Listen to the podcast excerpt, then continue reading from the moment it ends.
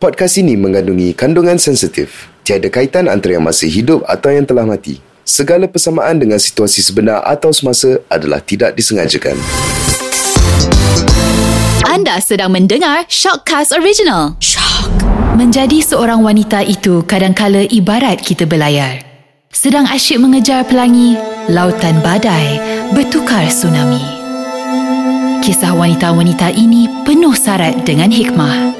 Hayatinya, jadikan ia medan untuk menilai semula jika musibah itu akibat perbuatan dan kealpaan kita sendiri.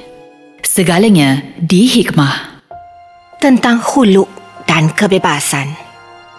Namaku Natra. Umurku baru 31 tahun. Dan ini adalah kisah benarku yang harus kalian ambil sebagai tamsil dan pengajaran.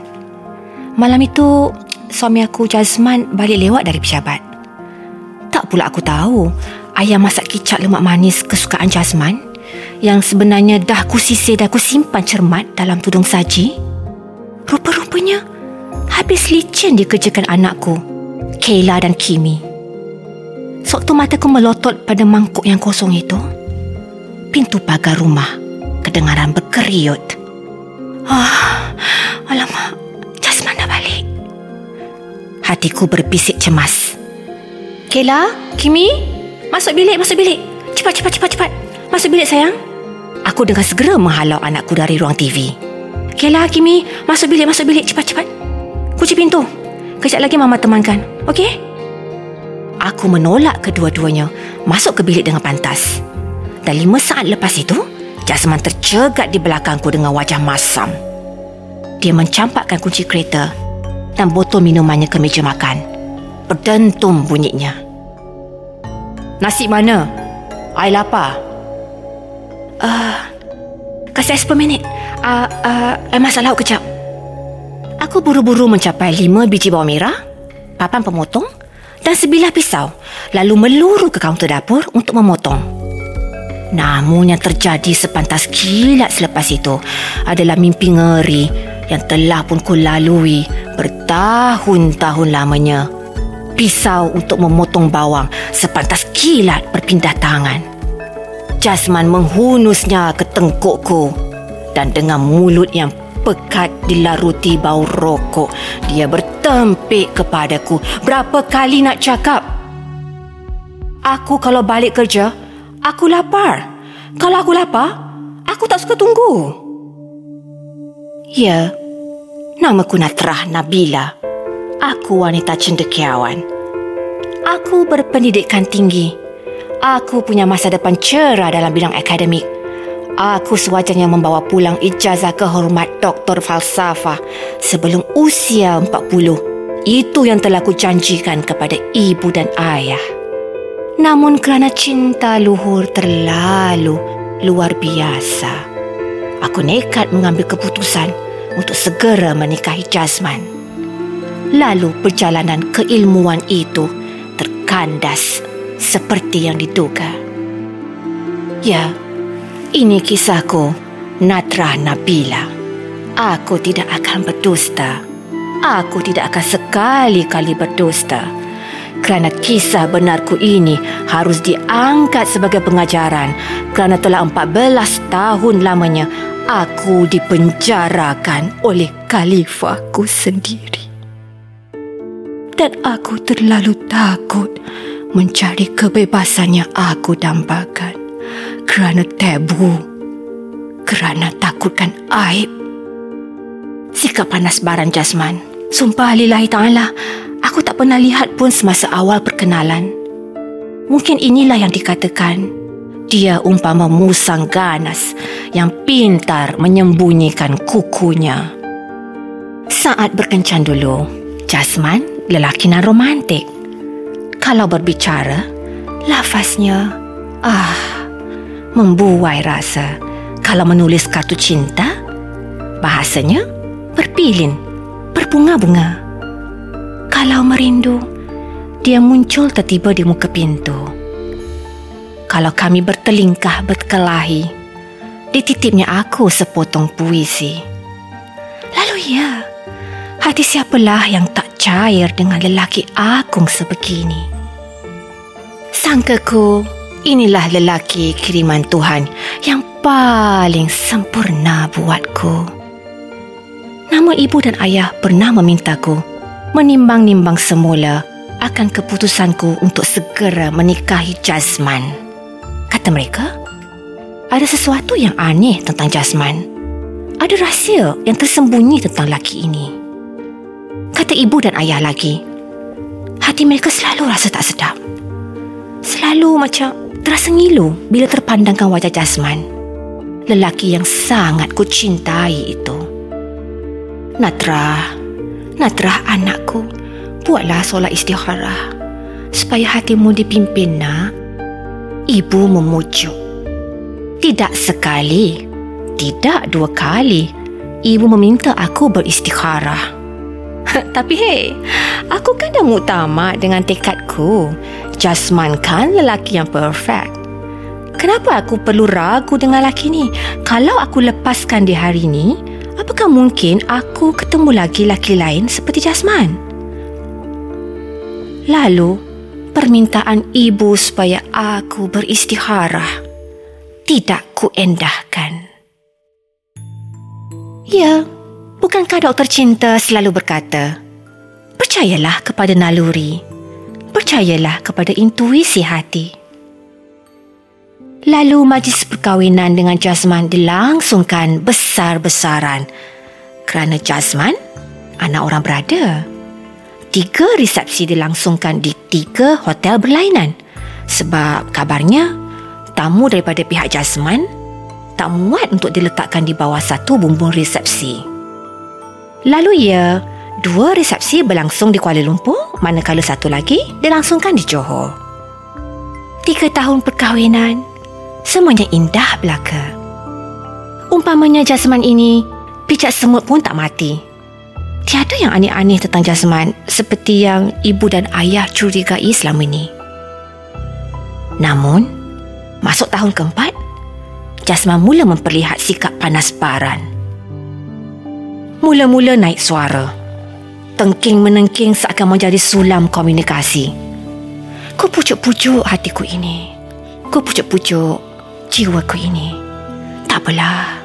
Tak apalah. Mungkin Jasman stres. Mungkin kerja di pejabat jasman semakin menekan. Mungkin KPI menggunung mesti dicapai. Tak apalah. Tak apalah.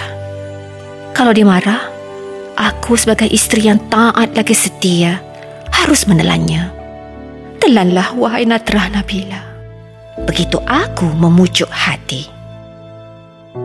Masuk tahun kelima, ditakdirkan Jasman diberhentikan kerja kerana organisasi tempat dia bekerja harus mengecilkan saiz operasi.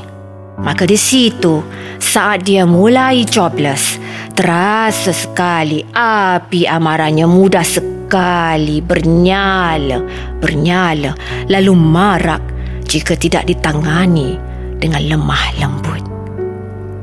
Jasman terperap di rumah berbulan-bulan lamanya. Setiap keping resume yang dihantarnya tidak pernah membawa kabar berita. Tiada company yang ingin menggaji Jasman. Depresi Jasman semakin menjadi-jadi. Akulah Natra Nabila, wanita yang sewajarnya punya cita-cita tersendiri. Aku mengimpikan masa depan cemerlang sebagai wanita berkejaya. Namun ya, impian-impian itu kukorbankan dengan memberi laluan kepada suamiku yang paling ku cintai. Dan dalam tempoh 14 tahun perkahwinan ini, ternyata nasib tidak menyebelahiku. Aku ditunjal, aku disepak, aku diterajang di hadapan anak-anakku Kela dan Kimi. Aku dipukul kepalaku berdentum dihantuk ke dinding jika berlaku salah silap di mata jasman lebih memilukan aku diperkosa aku diliwat oleh suamiku sendiri meski sudah aku bilang pada malam-malam tertentu aku terlalu penat dan telah kehabisan tenaga untuknya. Ya Allah, tolonglah aku ya Allah. Ya Allah. Lalu pada suatu hari, terbongkarlah rahsia. Rupanya Jazman benar-benar menderitai penyakit kemurungan dia telah lama berhenti mengambil ubat-ubatan yang selama ini selalu dikirim oleh keluarganya. Malang sekali, tiada ahli family sebelah Jasman yang berani bersuara. Ibu dan ayahku juga membisu seribu bahasa. Lalu sampai bila? Lalu sampai bila aku sanggup membiarkan diri ini menjadi pancit bag Jasman? Sampai bila? Sampai bila aku sanggup bertahan sebelum diberi keberanian untuk berjuang mencapai kebebasanku? Ya Allah. Aku akhirnya menerima pencerahan daripada pihak berwajar dan selepas musyawarah family, kesepakatan dicapai. Kes antara aku dan Jasman bakal dihampar ke muka pengadilan sahabat-sahabat baikku yang tidak pernah berhenti berdoa untukku. Akhirnya kini tersandar lega. Ya, sekurang-kurangnya langkah pertama sudah dirintis.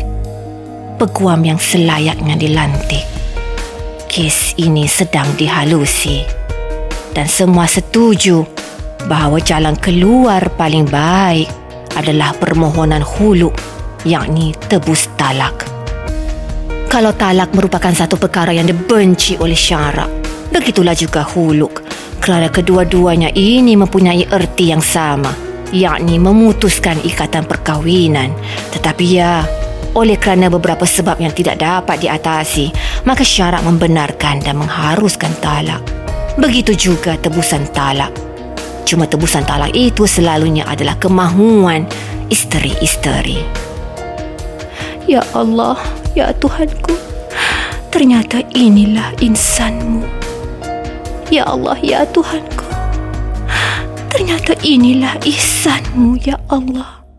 Yang kau kurniakan buat isteri-isteri yang dianiaya suami abusif seperti Jasman.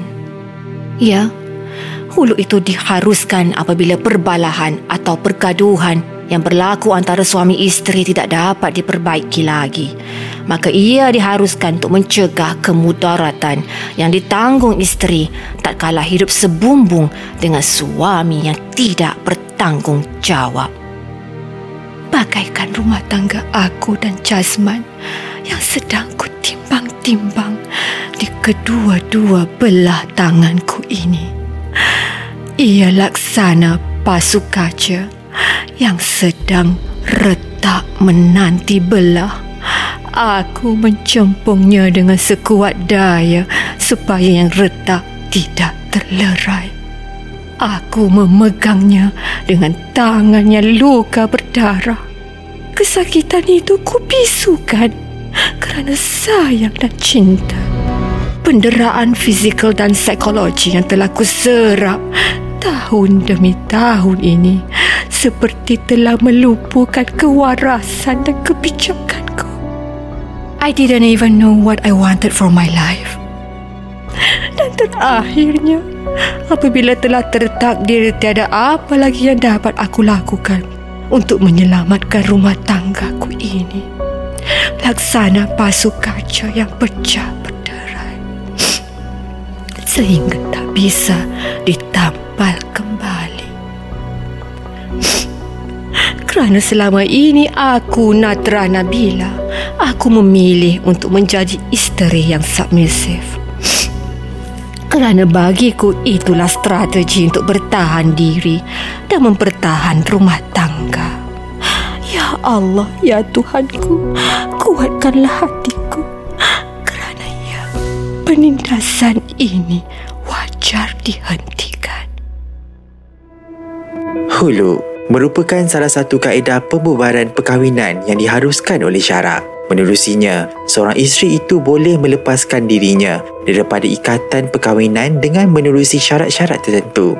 Pada dasarnya, ia merupakan satu kaedah pembubaran perkahwinan di mana pihak isteri perlu membayar sesuatu kepada suami sebelum suami bersetuju menjatuhkan talak. Seperti dalam kisah ini, apabila si isteri dizalimi dan dianiaya oleh suami dan tidak tahan lagi untuk hidup bersama, maka inilah hikmahnya. Inilah ihsan serta kemudahan yang Allah SWT kurniakan sebagai jalan keluar untuk para isteri yang teraniaya. Semoga kita beroleh manfaat daripada kisah cerita ini.